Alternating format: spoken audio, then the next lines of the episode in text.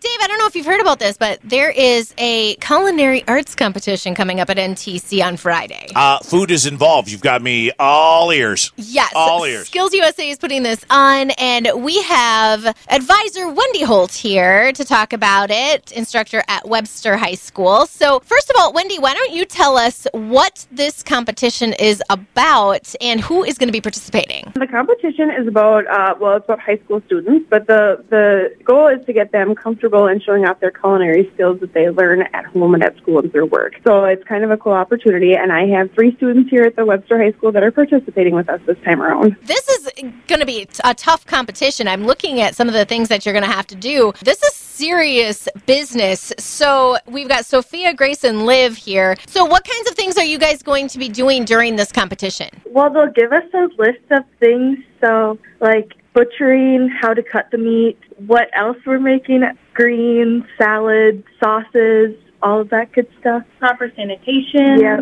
Well, they're going to get there, and um, it's kind of like if you've ever seen a cooking TV show, they get a rest instead of just a bunch of ingredients. This time they get a recipe, and they're told make this recipe and then make it your own at the same time. So you already have to have, well, to an extent, mad skills already and be a good cook. Uh, I guess, yes.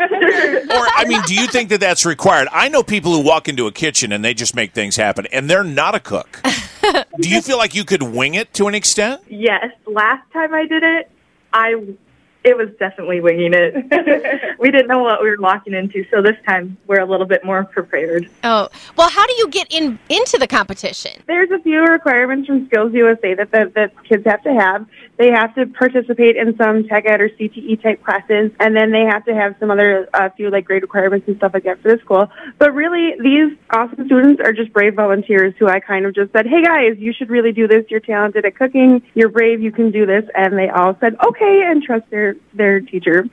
Well, that's awesome, but it's not just about the cooking, but there's also a written test, I understand. Yeah, it's like a hundred questions, I think, all about Whoa. cooking. Yeah, it's a lot, but it's not too bad. It's all basic stuff, you know. It's just written down. You have to have the ability to convert recipes. You have to, there's science involved in this. There's nutrition basics. So, I mean, it sounds like it's going to be a pretty involved test. And the competition itself looks like it's going to be pretty intense, too. You know, when you uh, do well and let's say take the whole thing, what happens? They get to go to the, there's a bigger state Skills USA competition in Madison in April, and at that time, they'll call anybody who placed and the teams that placed stuff on stage and give them awards and um, some bragging rights. And I believe some of the winners from there actually go into nationals. And then at nationals, you're competing for a chance to win a scholarship, right? Yes.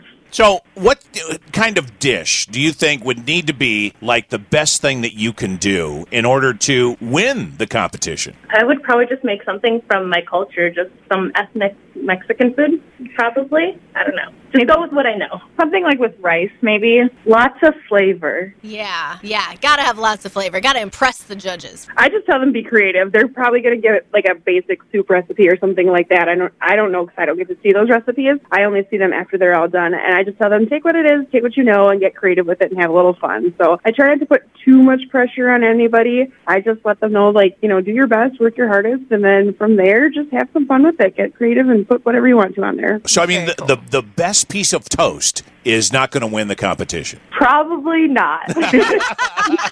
Not even if it's covered in hummus or, or avocado spread? Uh, I made it pretty.